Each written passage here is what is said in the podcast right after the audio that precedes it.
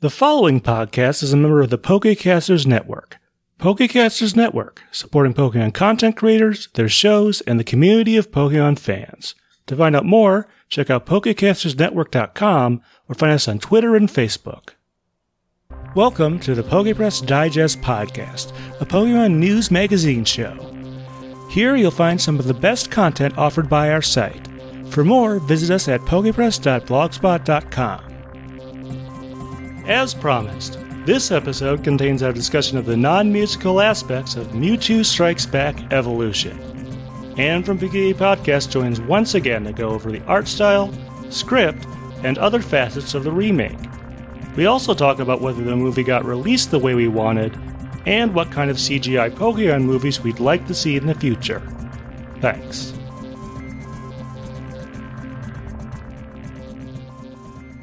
Okay, well, time to talk about the movie itself. For those of you who aren't aware, we're actually recording this about a week after we did our music discussion because we kind of ran over on time on that and didn't have enough time to do the actual movie discussion, which we always like to do with this. So a little bit of time has passed, and I've taken care of a few things here. I actually went back and watched the original movie uh, yesterday, the day before we recorded this. It was actually on Pokemon TV, although I have plenty of other ways I could could watch it on Blu-ray and DVD and stuff like that. So I wasn't lacking in that regard. So we'll be able to do maybe a better comparison there. Uh, but we're going to talk about the movie itself. We're going to talk obviously about the CGI. We're going to talk about sort of some of the script changes from the original dub version, and um, we're also going to talk about you know w- would we want to see more movies like this? This movie get sort of the the release we kind of wanted slash it should have, and kind of all that fun stuff there. If you're watching along with this live or as uh, a replay, please do give us some comments how you felt about the movie itself. We will try to work those in either here or in a future discussion. Always appreciate that. Uh, viewer feedback is some of the best stuff we get here. But yeah. So I guess we should talk about, you know, reactions, you know, uh, First of all, when this movie was originally announced, this remake was originally announced, I guess back back in 2018 it must have been because I think it was sort of teased along with the um, the Power of Us movie when that came out back then. I'm not sure. As far as my thoughts, I, I think they're I was a little bit cautious about this. I don't think they initially announced it was going to be a CGI remake. Um, I think they just announced what the concept was. Maybe I'm wrong about that. But uh, in any event, uh, that's kind of what we had to go with there. Um, that was obviously even back then that was still a trend that was going on, primarily with like uh, Disney redoing their their stuff as their animated movies as live action. And what was your sort of reaction to the announcement of this? Um, kind of in the same w- way I react to most of the Disney live actions is that I'm optimistic. I want it to be good, but I'm cautious. Like, I don't necessarily know that we always need to have those stories retold when they already exist in a beloved medium. So it's, yeah, we, we just didn't have enough information to really form much of an opinion one way or the other. We just kind of knew it was happening but what to expect for a long time, like almost right up until it released, we didn't know a ton of info. That's definitely the case. Uh, I think at some point they did, like it leaked out or whatever, that it was going to be CG, but I think our first actual look at the CG was in very early 2019. There was some, there was a trailer slash some pictures that came out and stuff like that. I know that so a lot of folks compared it to like Robot Chicken and stuff like that. Uh, but it, this was actually done by uh, OLM's digital CG studio. And it's worth noting that in Japan, the term anime really refers to any sort of animation, whether that's Western or Eastern, or whether it's hand drawn style or claymation or CG.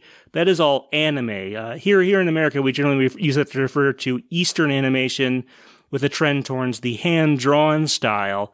But yeah, I just wanted to toss that in there quick. But you know, I was I was interested. I I wasn't super blown away by it or anything, but I was interested to see what it would look like in motion. Uh, and did you have a similar reaction or something different there? Kind of the same. Interested, a little just a lot of unknowns. So cur- curiosity definitely.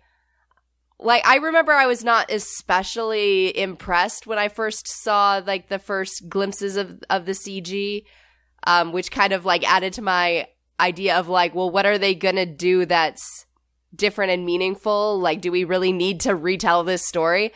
I mean, I don't know if we're talking about how we actually felt when we saw the movie proper yet, but yeah, that was my.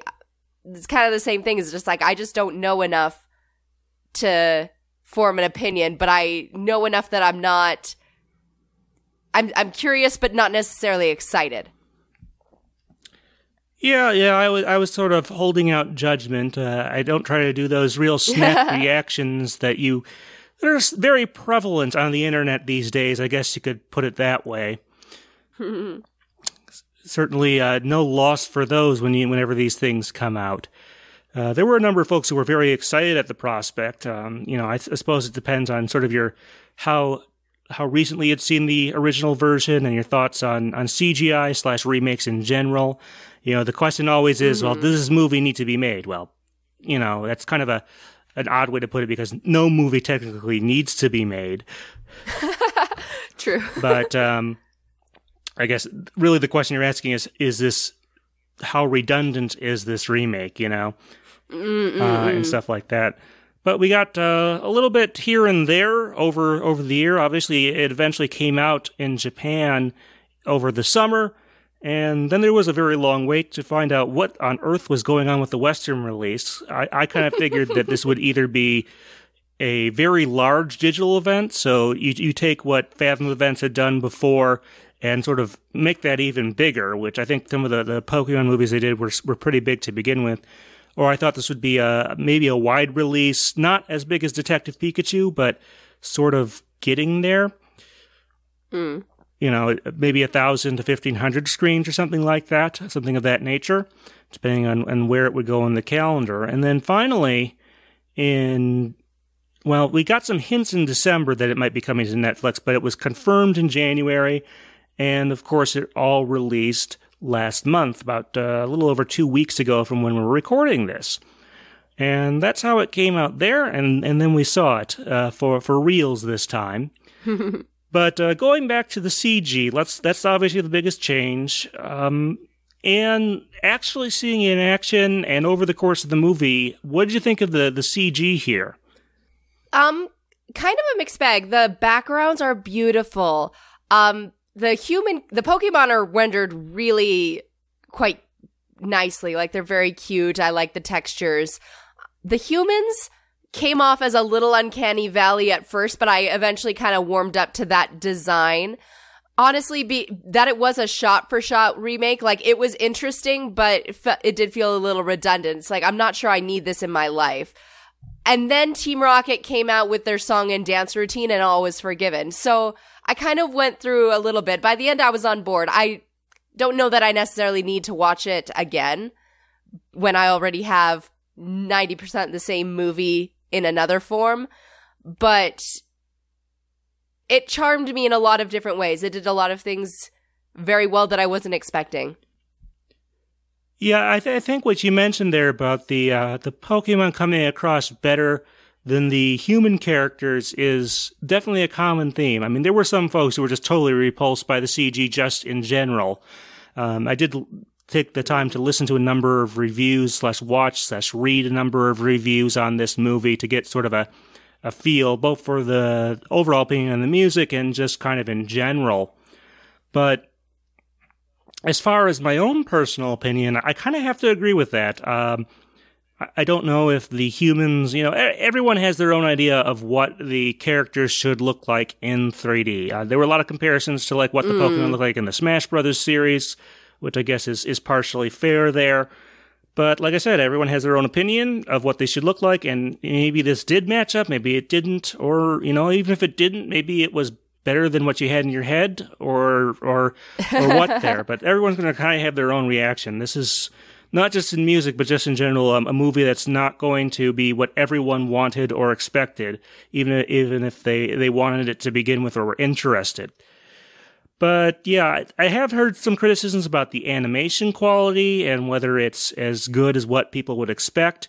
I mean, some folks really lauded it, other folks were unimpressed, and you know, it kind of runs the gamut there. I didn't get a good sense of sort of the the relative, uh, if there was a, a, sort of a median or average thing about that.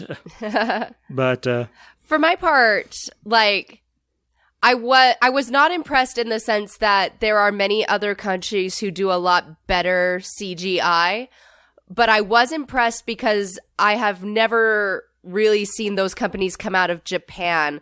I I've in all my years of watching Japanese television like CGI cartoons did exist and the like, but like that was not their industry. That's not what Japan is known for like they have a live action industry. They're not especially known for that, although it, it can be quite good. It, you know, hand drawn 2D animation is their game. So I was impressed in so much of the animation of this just because that's not something that I've seen out of Japan a ton. So I'm kind of glad to see that industry and that art form, you know, developing over there. And, that the those again those backgrounds were beautiful like textures were rendered great like the problems i have with the humans is strictly design it's less i don't know capability i guess i i, I suppose some of the movement could be a little smoother like walking gaits and things but like I, am kind of in two minds. Like I'm not impressed in the sense that I I have seen better out of the world, but I am impressed in that this was a lot better than I was expecting for a country that has not kind of made its mark as we do CG, like say Pixar has in America and the like. Yeah, Pixar is more or less, at least in terms of animation, kind of the gold standard, although I think the other Western CG studios are, are starting to really approach that. Mm-hmm. Uh, do you think there are some maybe some holdover conventions from hand drawn uh, Japanese animation that sort of affect how they do their CG? Um, that that is not a a discipline I'm super involved in, so I wouldn't be able to. I don't think I'd be able to identify them. Um, it definitely it's possible, given that OLM didn't. It, it started out as primarily hand drawn. I I don't know what their background in CG is. It's possible. I mean, I, I suppose we did kind of see that a little bit with some of the earlier CGI um, television shows over here where people were transitioning from one medium into the next and different ways of working. Um, I've definitely heard animators comment that it, it is a different ballgame between CGI and hand drawn when you're creating a show. But I don't know enough to identify what those holdovers might have been. Yeah, I get what you're saying with all of that. Uh, yeah, I was just thinking more of the. Uh, I was I was personally thinking more of the limited animation style from hand drawn, and if they they maybe don't flourish in the same way in the in the CG because of that. Uh, anything like that? Oh, possibly. Again, that's that's something that not being on the inside, I think it's hard for us to judge. Like like what is what is an instinct you have that doesn't translate, and what is just um we didn't have enough budget or you know. I so it is definitely possible though. I see what you're saying. Yeah, I mean the limited style is more so they can just pump out, you know, 40 some episodes a year of some show that's that's based on a manga or something like that. The the movies always tend to have more detailed animation. Um, e- even though a, a, lot of the yeah. original version of of Pokemon, the first movie, was produced on on 16 millimeter and whatnot, it was still more fluidly animated than say um, than than the TV show usually is. Okay, I, I, think that covers some of that. Were there any particular Pokemon or or other moments that really stood out from uh, from an artistic perspective to you? Um, ugh, like uh, from an artistic perspective, like visually, I, I assume you mean. I, liked a lot of stuff with Mewtwo at the beginning and the scientists. Um, again, being that it was shot for shot, it was hard to really appreciate a lot of it because a lot of it was just like, oh, that's a pretty background, or like, oh, Bulbasaur's skin looks really, really textured, but I'm basically watching the same movie. It wasn't until we got to Mewtwo's palace that I was really impressed. And it's the same basic design, but there's something about it rendered in 3D that kind of makes you take a step back. The lighting choices they used were really great. Oh, Pikachu's electric attacks were something that did kind of strike me from the beginning cause, just because like they're so yellow, like almost like nothing realistic about this attack yellow. And there's something about that like overpowering, clearly not real um visual impact that made me feel like yes, that is exactly what it would be like standing next to a Pikachu, just like overwhelm your senses. Like little things like that, but I I'm struggling to think of any big moments visually. Most of it revolved around just being in Mewtwo's palace and that that basic design was so detailed and to see it rendered in 3D like makes me appreciate it all the more. Like there's a lot going on there. Uh, I see. I, I, mean, I didn't have as much quite stand out to me. I think we're at a bit, of a disadvantage. This being, you know, home viewing on Netflix, which is streaming, so um, may not be able to see all the detail that is in there. It looked nice to me, and definitely some of the the fur texturing. I, I actually kind of there was that there's that Raticate in the uh, at the, the the pier or whatever it is that uh, really stood out to me. Mm.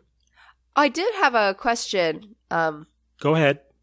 Uh, yeah. Um, I noticed about midway through the movie when uh, stuff goes down, it got super dark, like to the point where it was difficult to physically see some of the characters. Like when Ash was uh, running around to save Pikachu from Mewtwo's collection balls and the like. Was I was never sure if that was just my friend's TV that I watched it on or like like our connection on our end or if that was something everyone universally experienced. I couldn't really hear see a lot online about that. Did you notice any point where the the screen basically just got too dark to see? Um yeah, I don't know that I had an experience like, maybe, like that. That might be some like yeah. Picture settings on your TV or, or something like that. yeah. I mean, that can be a problem, okay. but uh, I wish I had more to say. I don't recall an experience quite like that no. watching this, so I, I was probably just us then. I do remember that it comes up with uh, sort of the, the flashing, like there's a flashing scene or something like this, which I think is when Ash is going through that tube down there with the the stuff down there, which is obviously kind of ironic given the franchise we're dealing with. But um, no, I, I, don't recall a an experience quite like that. I, I think uh, things were certainly bright enough for me to to see most of the time. Uh, yeah, your your TV picture settings, you know, if you have like some of those auto correction stuff on, can go too far. Maybe that was a case of that, but yeah. All right, thanks. Okay, so moving on from there, let's kind of talk about the the dialogue changes. Now, this movie, the English dub is is generally supposed to be closer to the original Japanese script. There are a few notable exceptions where they definitely kept stuff in from the original English dub. Uh, sort of the most notable one is that in the original Japanese version, um, Mew makes some comments, some some very anti-clone comments in in one or two parts, and that's not uh, brought over into this. I don't know if the Japanese audio uh, did that and stuck closer to the original Japanese script in that regard, or or what. To be honest, I think that might actually be somewhat of a branding choice. Uh, basically, Mew says some things to Mewtwo about you know clones being icky and copies and stuff like that. And I think maybe that wasn't the tone they wanted to go with or something like that. It's not how they wanted to depict a mythical Pokemon. That's just a guess on my part, but they did keep that from the original English dub. Outside of that, they, they did bring in some stuff. Um, notably, there's a kind of an extended opening, although it's not the, not the full opening uh, that has like Amber and stuff like that. Um, and then they uh, sort of added a bunch of stuff uh, to be honest. And you can kind of probably tell from my intonation there that maybe I wasn't the most impressed by some of that. um, but I guess we want to break that down area by area. Let's talk about, you know, were there some script changes that really stuck out to you, Anne? Um, Team Rocket's song and dance number. I think, like, I think we both were guessing they probably wouldn't do the Vikings thing again. So when they came up in their Lapras, like that was a great scene. Most of what I noticed was that beginning where they kind of went into that intro special uh, with Amber, but then didn't. That was like a bit disappointing. Like I felt a little bored and like just wishing if they were going to add extra stuff that we got to see that origin with her. But most of the changes I noticed were related to Team Rocket and their dialogue.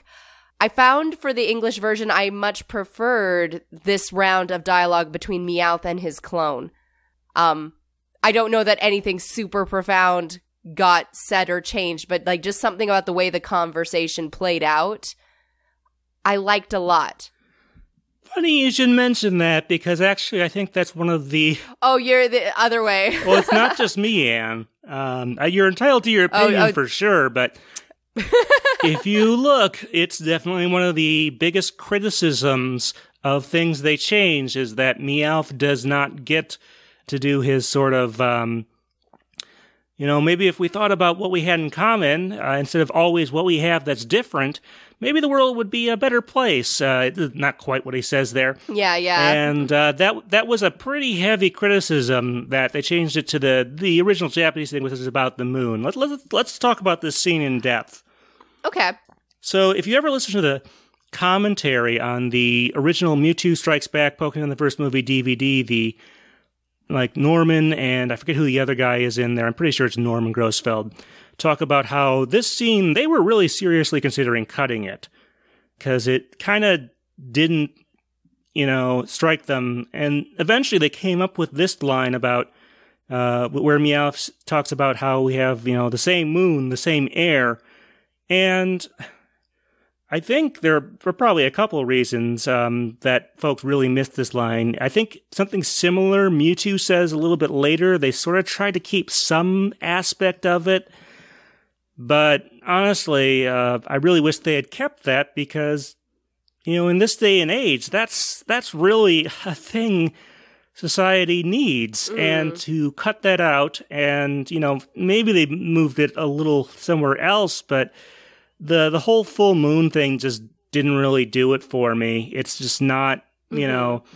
I'm I, i am sure there's you know sort of a philo- philosophical thing there that Meowth is, is doing in this one, but that that sentiment is something our world really needs. You know, a movie isn't going to save the world or end our polarization or whatever in society. But I think that's one part of the, the movie that really is, is resonates in this day and age. And I think that's, I would much rather they had gone with that or something very close to it, if at all possible. And, uh, do you have a rebuttal? well, I do, but what you say makes a lot of sense. And given that it's for me, it's either Meowth's line about like we share the same air, the same sky, or it's you lay into the fact that Mew and Mewtwo, despite being exactly the same, hate each other. Like you have to lean into one of those things, and this movie di- in English did not lean into either to get that message across because this movie is dealing with a lot of very socially relevant issues. For me, I appreciate it just because, you know, as an indie film lover and like ja- Japanese being a very indirect uh, culture when it comes to it. Like they don't often in media express things directly on the nose.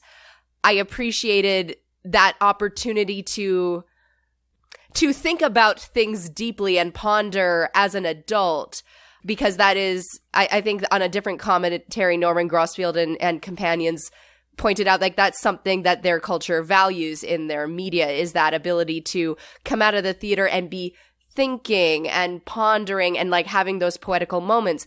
But this is also, at least in English, a film primarily for younger people. And sometimes you do need to have the theme hit home a little bit more directly in our culture, which values that direction, directness.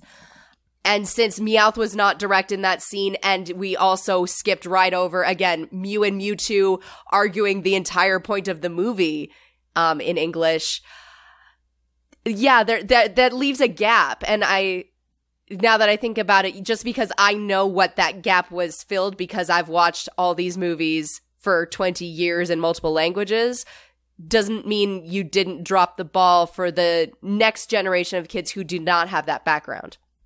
At the very least, I think, you know, from an, a, a broader audience perspective, I think keeping the, you know, same sky, same moon version there would have been good. Uh, the other thing I find interesting about it is that this script It's a beautiful line. was adapted by James Carter Cathcart, aka Jimmy Zoppi, who is the guy who voices Meowth in the English dub oh. these days. And you'd think he would have lobbied. I mean, maybe that's Yeah. why it got at least captured a little bit somewhere else, but um, you'd think he'd he'd lobby a little bit harder to keep that line in there. Maybe he never liked it. I don't know. but um, you said that it's less direct to, to make you think. Th th that line made me think plenty, as have other lines in other movies. You know, have made me think a little bit about what's going on and how how to apply that more broadly. So I don't think being more direct versus less direct precludes that possibility. As far as I can tell, Happy Together's use in the first Detective Pikachu trailer wasn't because of any super specific lyrical parallel with the plot of the film. Sure, Tim whips out his phone a few times, and occasionally acts a little crazy, but really it seems that the song was meant to highlight the buddy cop aspect of the movie, and perhaps to suggest that Tim and Detective Pikachu might have wound up with each other for a reason. Musically, the song's melancholic verses and incredibly bright chorus parallel the film's darker but not too dark tone, and to a certain extent the personalities of the main characters, with Tim being more low key and Detective Pikachu more energetic. With all that said, however, I'd be remiss if I didn't mention that this isn't the first time the song has come into Pokemon's orbit. Fans of the original N64 Smash Bros. will remember that ads for that game also used this tune, adding another level of nostalgia to the mix. Anyway, do you have your own thoughts on any of this? Feel free to let us know. Thanks.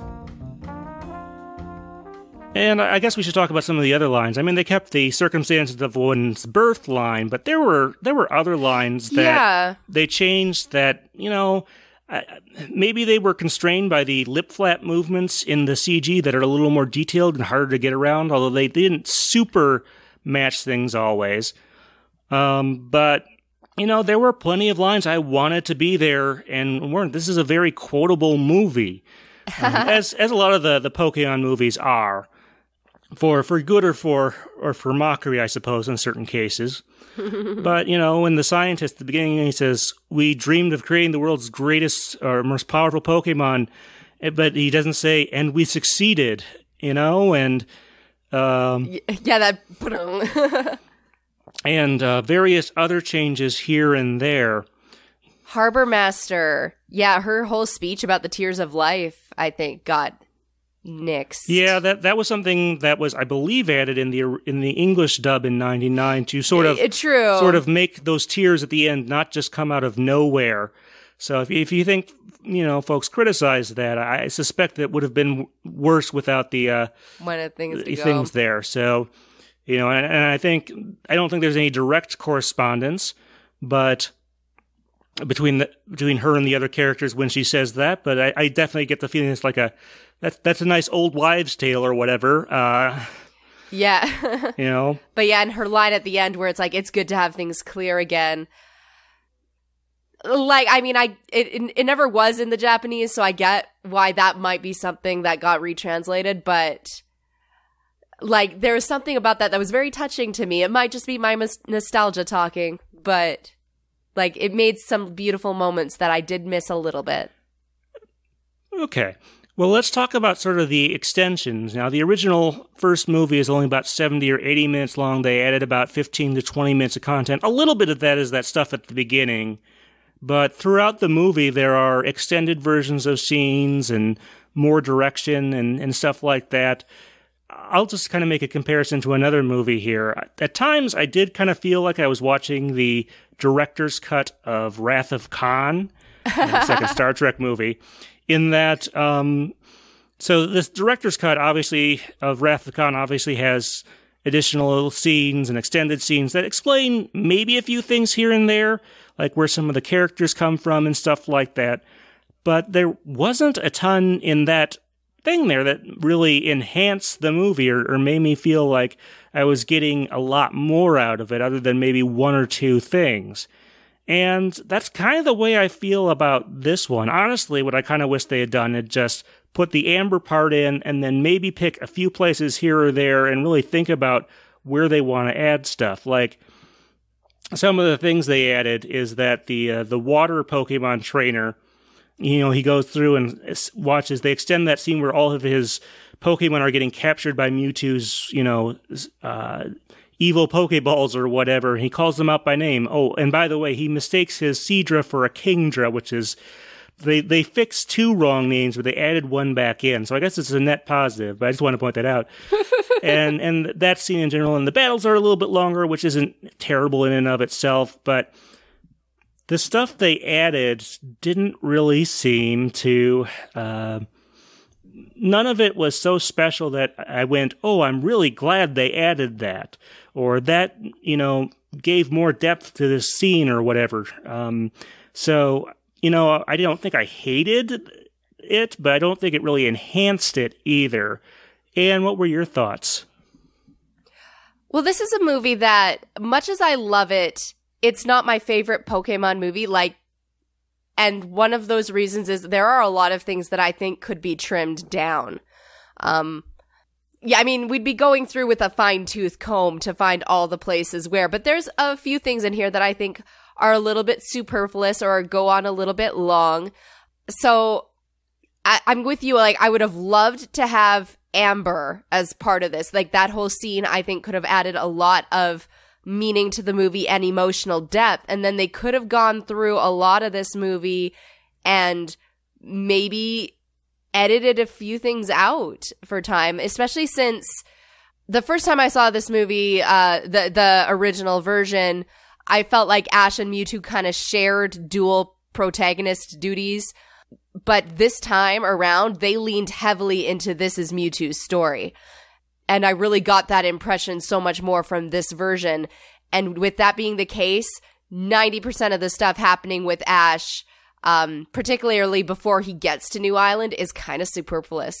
Um, I think there is a lot that could be done to have changed some of those scenes or just straight up trimmed them down to the stuff that's most important to the narrative.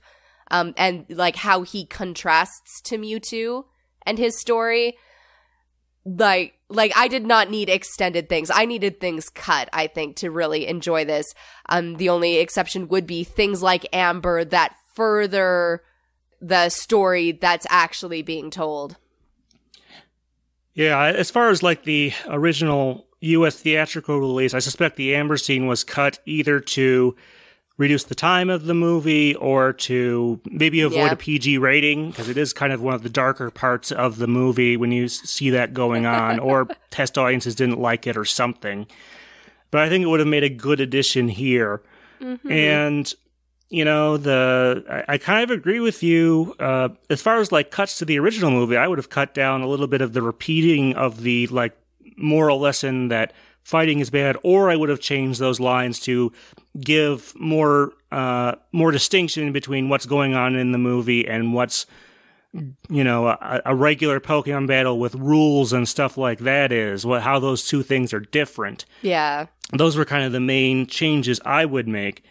I suppose there's there's one scene I, I well it has they tried to uh, put in a nice little joke in there uh, to the longtime fans, but I, I, I really felt was kind of unnecessary and honestly kind of a bad idea. This is where you know Brock obviously he likes likes women. Um, you know, and and uh, they added in a part where he sort of uh, I think the whatever the female trainer I forget her name, the one with the uh, the Blastoise where he kind of, um, you know, says nice things about her, as I guess the, the nice way to put it. And in in this day and age, I think we really did not need that as an addition, and it feels a little tone deaf due to current societal trends. Let's put it that way. Mm. Um, and this is obviously where they stuff. Well, not obviously, I suppose, but they stuff in a, a jelly donut joke to uh, make a thing there. And did you have any thoughts on that particular edition? I just kind of wanted to call it out. Sorry. Like I've been over the jelly donut argument since I was like 14. So, like, I did not need that brought up again, although I'm sure Brock makes lovely jelly donuts. Um, I, I didn't mind us seeing an example of his flirting, but I agree that since just because Brock has been doing that since day one, but I agree that since it wasn't in the original movie and it got added, it throws a giant spotlight on it and makes you question things a little more. I certainly think there is a way to appreciate Brock's uh, character. I actually am not sure what he said in English. I but I was watching it. I had switched over to Japanese at that point. I think there's definitely ways to handle Brock and that particular trait of his that are not offensive. But knowing that it was added in a place where it wasn't, where where it didn't feel like it was needed the first time around, but now we do. Like like it does make you think about things. Um it like it didn't offend me on any level necessarily to have it there, but you know, there are just because that's how a character acts all the time doesn't necessarily mean it's not worth examining and maybe changing because there are people who decide how a character acts. So yeah, however you feel about that one, I felt it was worth bringing up. yeah, yeah. Uh, do you have any other other thoughts on this as kind of an overall package in terms of additions, deletions, and changes?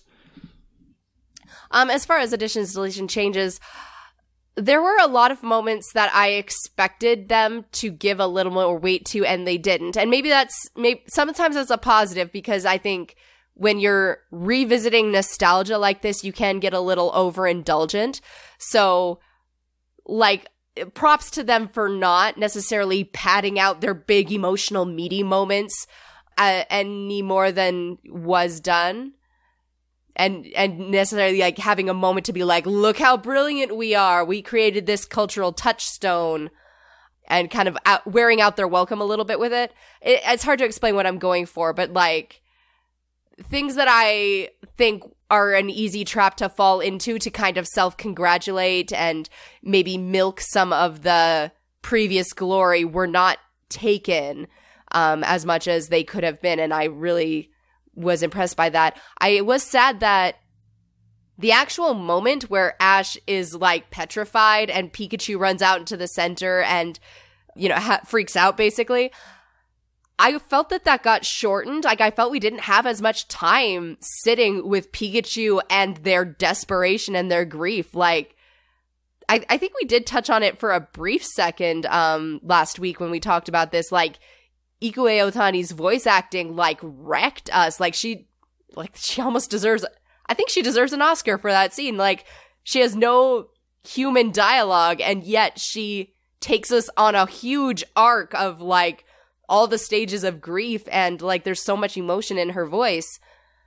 And I feel like that scene felt a little flat to me this time just because we didn't have the time. We didn't have those long periods of silence. And then as many lines of Pikachu dialogue of Pikachu processing that. And then, you know, once the acceptance finally kicks in, that long period of grief and crying. It was, it was a little bit different. Some of it was good, some of it was bad, but like just, it felt a lot shorter and it felt like I didn't have enough time to breathe with that scene as we did the first time. And maybe maybe in terms of actual seconds it was the same time and it just like I said the moment didn't breathe so it felt shorter. But for that reason it, it had less of an impact on me than it has. I kind of get what you're saying. I'm not sure if I have the same observation there. Um, I, yeah. I do think this version hit me less emotionally, and some of that, no doubt, is the some of the changed dialogue and the missing sort of key lines there and stuff like that. And obviously the music that we talked about at length. Mm. But, you know, the original, when I watched it again last night, hit, hit me uh, pretty well, especially for a movie I did not like the first time I saw it, as I mentioned uh, in our music discussion. But yeah, I don't I don't feel like any of the the changes. Nothing was particularly revelatory to me. And I suspect there are other people who feel that way, that they have been told time and time again by quote unquote the internet, which is one big monolith, of course, that uh, you need to get as close as you can to the Japanese version because you will get so much of a better experience out of it. And I'm sure that's true for some folks. And, you know, you're not not going to say you're terrible people or you're you're absolutely wrong about that, but as you know, this is all a matter of opinion, and I'm sure for a lot of folks they were a little bit puzzled by this remake and and did not get the the uh, revelatory experience that they thought they might. Um, and I think I'm kind of well, in that boat. To get the revelatory to get the revelatory experience, you'd have to actually be close to the Japanese dialogue at the moments it mattered, and they weren't. Okay. So there's that. I suppose. But you're right. Yeah, like watching watching it in English is no detriment to you or your viewing experience, certainly. I get what you're saying there. That yes, you can obviously get closer and closer to it, but I, even knowing some of the stuff they didn't change, it's it still wasn't you know some sort of mm-hmm. amazing. Yeah, if if you were expecting me to have a reaction that 4Kids they did an awful job back then, then they obfuscated everything. Yeah. I really kind of feel like it's almost the opposite for me that they they made a, a clearer, more focused movie. And maybe the Japanese style is more what a lot of folks wanted, but for me, it just kind of came across as less clear, not nuanced, but just kind of muddy. I think that's fair. And mm, I, I agree with you. They definitely made a very focused movie and one that played to the storytelling style over here like they definitely were true to the spirit of what that movie was trying to uh, like it, elicit in us and what it was about and told it in a way that kids in our generation would respond to. I would again argue if you're trying to compare this remake to like say that this remake was more in the Japanese style, I highly disagree. Because again, for that to be true, you'd actually have to translate it right or or at least not translate it's not like they translated it wrong they just made choices. But yeah like i don't think that you could say this remake is the viewing experience you're looking for if you're trying to watch it in japanese. But i also say if you're from a western culture watching it in the japanese experience like you have to come in prepared to do mental homework and you might still walk away feeling like this is it is not as a focused movie because it's not like it was necessarily a masterpiece to begin with. So for my part, yeah, like the English dub of the original is far superior, I think, to or, or the English adaptation of the original is superior, I think, in structure and storytelling and um, translation choices to this English version. But I but I definitely think trying to compare this new version to the Japanese is not fair because it's still not it's accurate up to the points where it like actually matters to the plot. yeah, I mean that's that's certainly a way to looking at it. But uh, you know, if you were yeah. one of those diehard fans, and I'm not saying you're a terrible person or anything like that, who who you know really doesn't like the 4Kids uh, version from '99 and stuff like that you should at least try and figure out why there are a lot of folks who did and still do. And I think there is something mm-hmm. to be mm-hmm. said for meeting your audience part way, which is kind of what the 4Kids dub did. Was it perfect? Well, I don't know if we can even come with a consistent definition on that one. But uh, a lot, like I said, a lot of folks liked it then, and they still like it now. And so, right, yeah. Um, even if you don't agree with them, you should at least try and, and figure out why that is. Hmm. All right. Well, we have some, I guess, other things to cover here. First of all, I, I wanted to discuss should this have been theatrically released? At this point, we don't think there's going to be any like roadshow or anything like that with this movie. Now, of course, given the time we're recording this in the middle of March 2020, there is, oh, just a little bit of a public health crisis going on. Um, but for the purposes of deciding whether this should have been theatrically released, we're going to assume that this decision was made last year. uh, before the Pokemon Company or whatever studios might have been interested would have a clue that there was going to be something called COVID 19 running around the world and closing movie theaters in certain countries and diminishing returns in many others. But uh, personally, there there are a couple of reasons I would have liked to have seen this in theaters. Uh, if this were going to a traditional distributor, uh, most likely, I guess it would be either Disney or Warner Brothers, since Disney has an existing relationship with the Pokemon Company for the television rights uh, to the TV show and to the, the movies.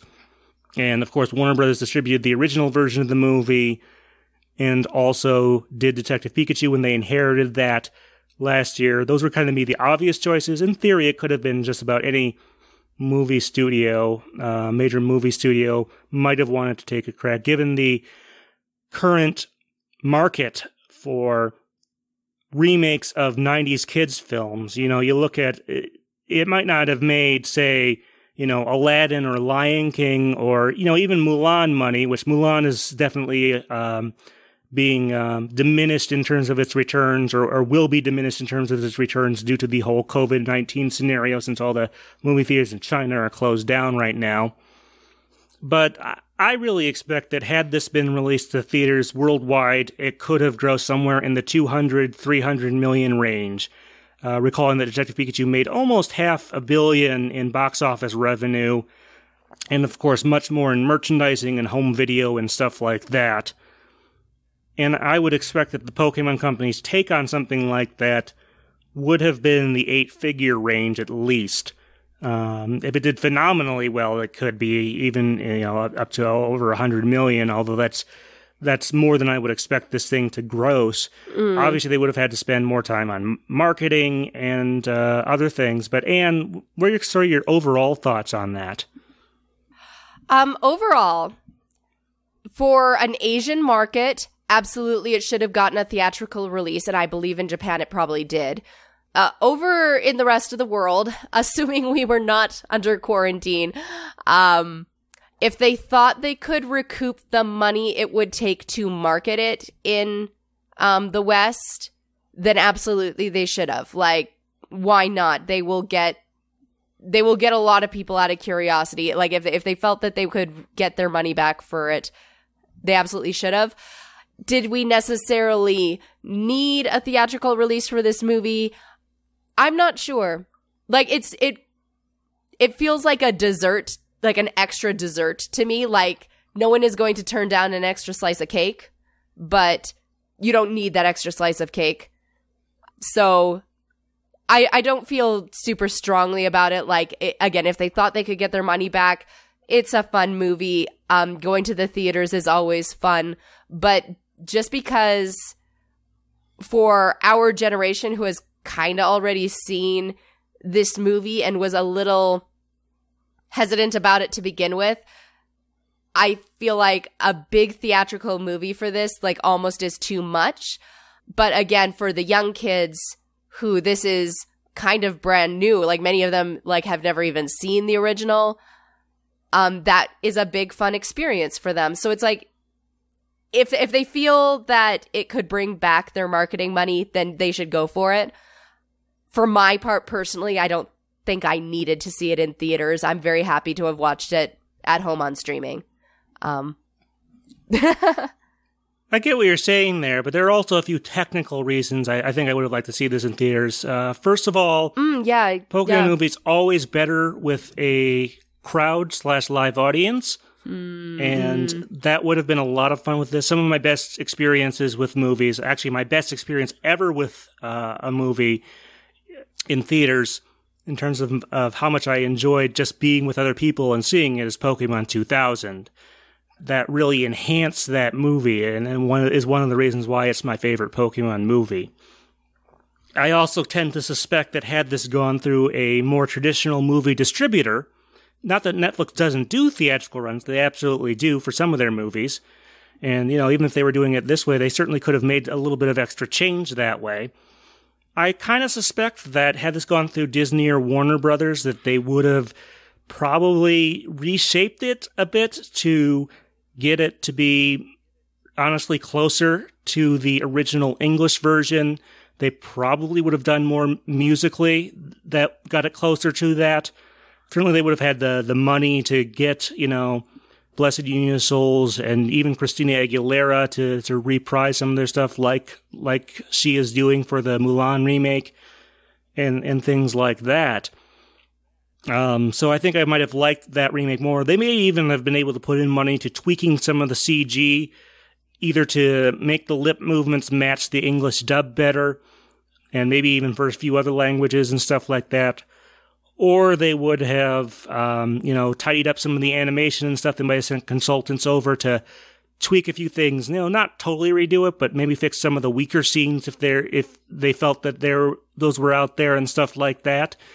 So that would have certainly been one advantage. Uh, I have uh, one or two other ideas, but uh, Anne, any thoughts on those? Um, I'm not super thrilled with the idea of them tweaking the animation. So, nah. But no, you bring a good point about like they probably would have done uh, different things musically, and and maybe we would have gotten Christina Aguilera back. Yeah, things who knows how things differently could have shaken down if they'd have gone with a different distributor. Obviously, if um, a different distributor changed the nature of the movie we got, that changes my opinion of whether or not this movie should have been seen in theaters. I think you were talking before recording as well about like this movie in 3D and getting a theatrical run, we'd have been able to experience that possibly. So there are definitely some good points that could have come out of it. I'm just not as enthused about them as you seem to be. Sorry. That's okay. That's why we do these discussions. But yeah, the stereoscopic 3D, there are a couple of, of spots that even watching in 2D, I could tell were kind of 3D pandering. Like when Psyduck gets hit by the uh, the evil Pokeball, it, it, flies up very close to the uh, the camera there, and you can, as a, a sort of thing that says, yes, this is in 3D because I have to assume when this was was in fact shown in Japan that they did have at least some 3D stereoscopic showings. That seems to be sort of the mainstay of of what's keeping 3D in movie theaters, even though in the home it's kind of disappeared. So so there's there's definitely that. Um, I also kind of wanted to mention the the whole thing about redoing some of it because that's kind of in line with the original distribution. Um, that is true. This is true.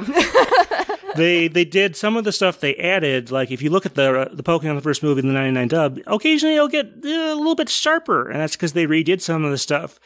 Uh, kind of initially for Japan, but also for the Western theatrical release to you know make those clouds around uh, new Island, make those look better, and do some more th- more perspective type stuff, and like the the bubble beam that comes out of Squirtle in the opening sequence. All that stuff was was added in, you know, sort of a, a, a just in time special edition, I guess you might want to call it.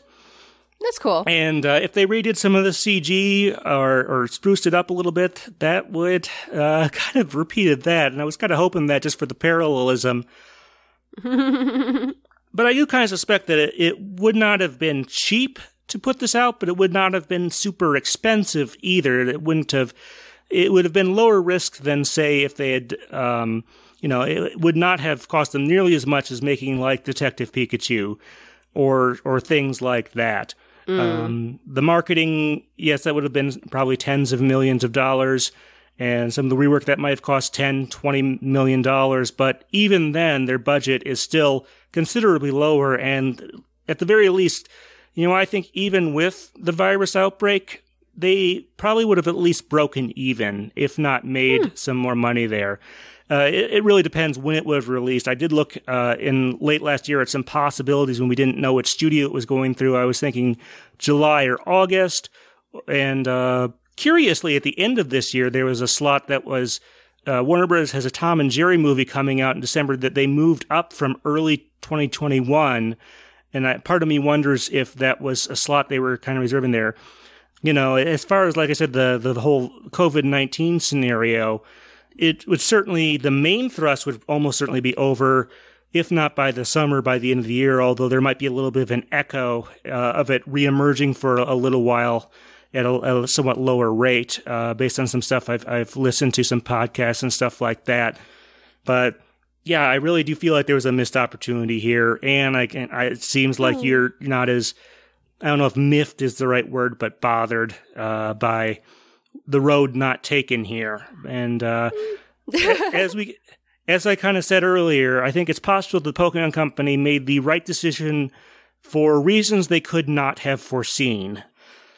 Uh, and then for all of us who are kind of stuck at home, especially those who are who are stuck at home for long periods of time with young children and like everything is closed. I think it's very nice to have a movie like Pokemon that is fresh and new on streaming, like to just kind of take the edge off a little bit. So it may have all worked out as well as it possibly could have for this situation.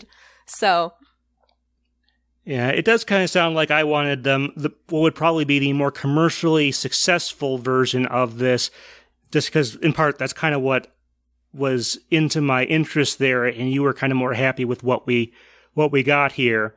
Mm. But neither of us likes it more than the original version or the 99 version, perhaps, of the movie. No, I would. I don't know if you were planning to circle around to this later. I would like to just mention the acting because I, I've mentioned like on my podcast, like it took me a long time to kind of come around to the English dub post 4Kids, um, partially just because you know, nostalgia reasons, you grow up with a certain character voice and then it changes and you feel like you don't know that character anymore. Some of it is legit acting choices that I've just never, never really agreed with. But this is one movie where the cast had a great opportunity to kind of go back and revisit some iconic moments in Pokemon lore and kind of ta- do their own take on it on the English side. Like for the Japanese side, it's all the same cast. I'm sure Rika and Ikue were like, you know, waiting their entire lives to redo some of these scenes. And as an actor, like that's like that's a wonderful moment when you can kind of go back to something you've done before and attack it with like your hindsight and and your renewed experience. Um and for the cast of the English dub who had not gotten to do it I think it's a really great opportunity for them. And it like brought out a lot of the things in Ash's character from uh, Sarah Natochenny who does Ash now that I had not seen when she took over in kind of late advanced generation to Sinnoh where Ash was in a particular point of development. And when she came in, it was so different from what Veronica and Rika were doing that I was just like, no. But having her now and all her experience through Kalos and Sun and Moon, and now coming back to do this movie, I found myself really responding to a lot of the acting choices she was making with the character and kind of highlighting the things about Ash that I love were also coming out in her performance as well. So I've I started to really grow into her and I think that's worth pointing out. Like, even though I don't feel that I needed this movie uh, to exist, I, I think for the younger generation of Pokemon fans, who those who would be influenced by acting and actor portrayals, and for the cast themselves, this is a very special opportunity.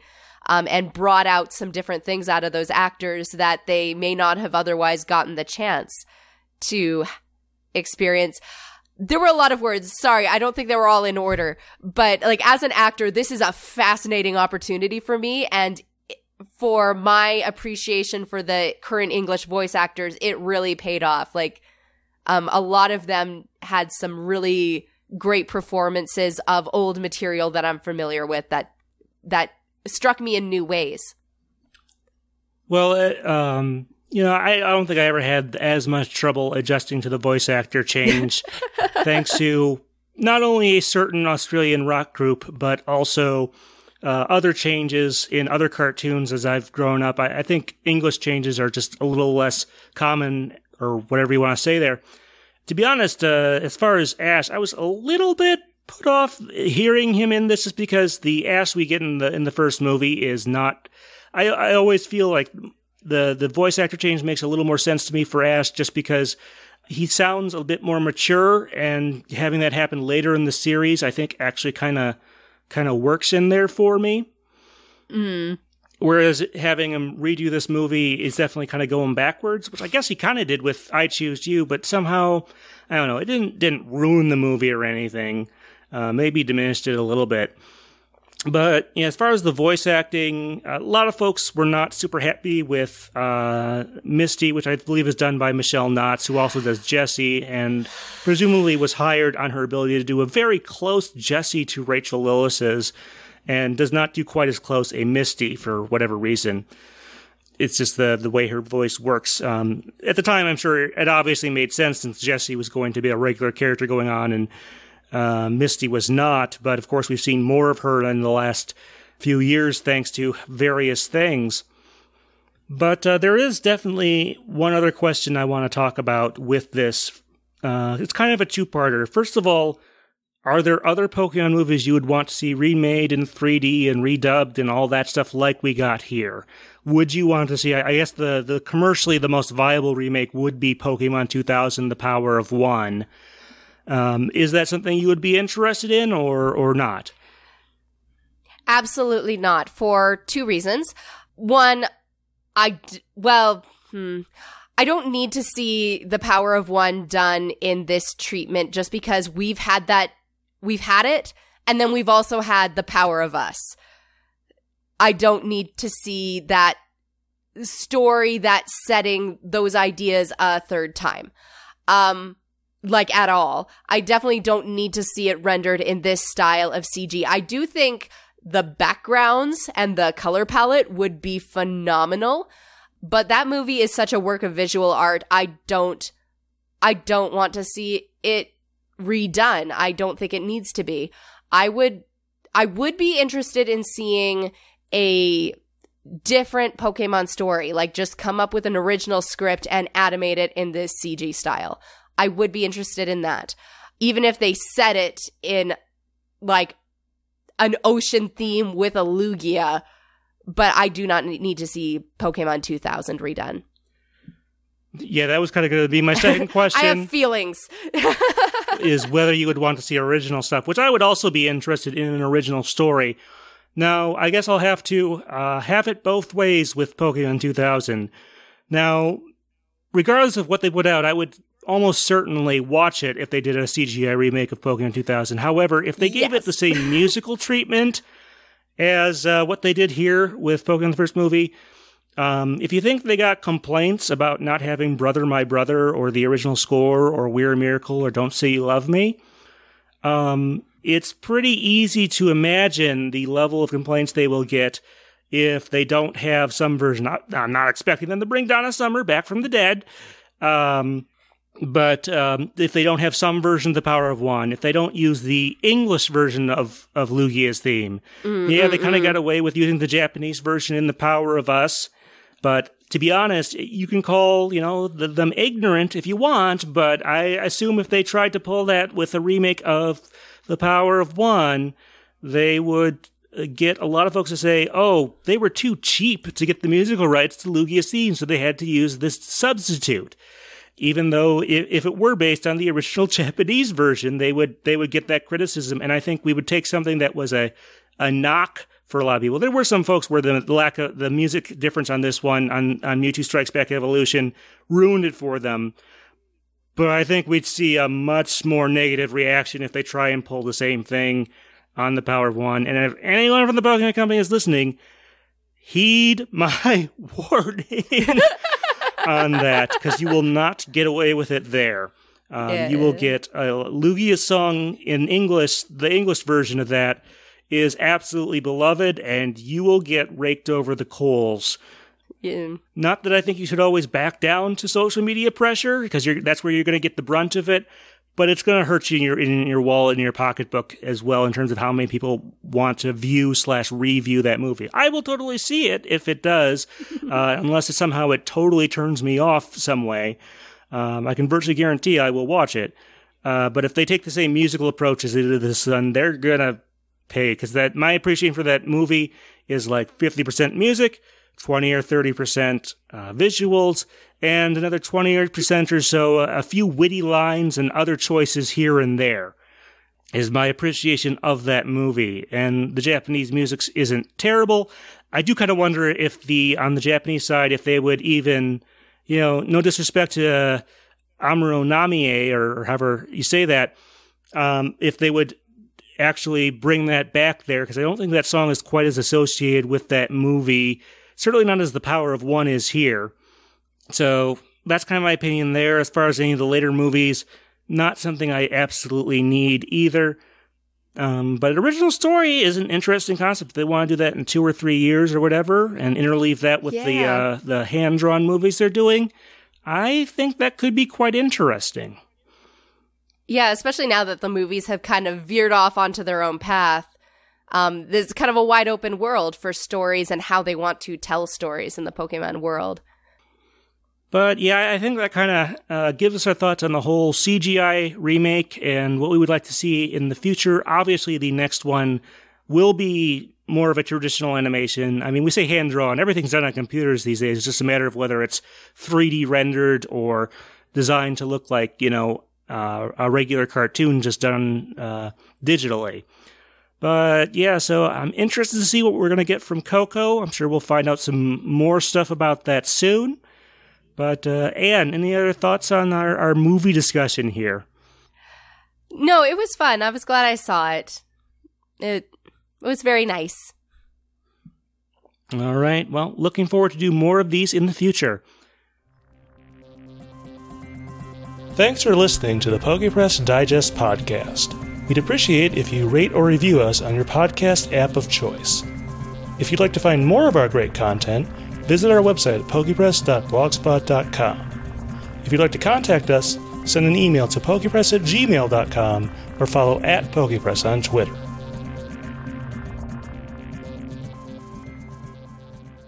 Mm, But you're right. Like movie movie two is at least fifty percent writing on its on its music and and a good chunk of the rest of the percent on its visuals. That plot, I love Takeshi Shudo's emotional writing, but it's got plot holes. It's got some some problems.